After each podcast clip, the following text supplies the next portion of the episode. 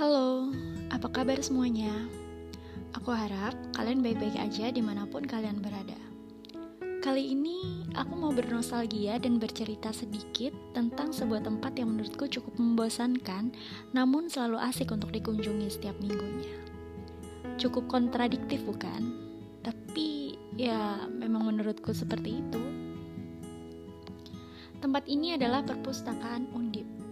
Sebuah tempat yang menurutku paling nyaman untuk menghabiskan waktu.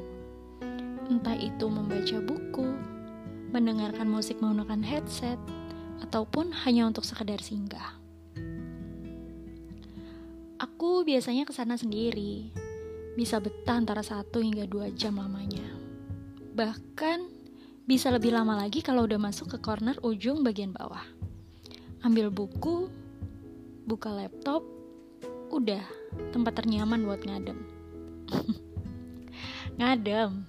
Iya, sesederhana itu ke perpus cuma buat ngadem. Hmm, tapi selain ke sana sendiri, kadang aku berangkatnya bareng teman-teman juga. Apalagi kalau lagi ada tugas dari kampus. Paling rame gerombolan sekrup. Ambil buku psikologi, terus diskusi. Betah lebih lama lagi. Oh iya, satu lagi. Paling asik tuh kalau ke sananya malam-malam. Perpusnya sih ditutup, tapi bisa tuh gegoleran depan akuarium tengah.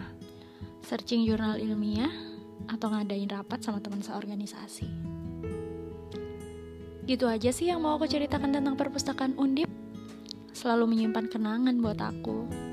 Atau mungkin buat kalian juga yang udah pernah ke sana.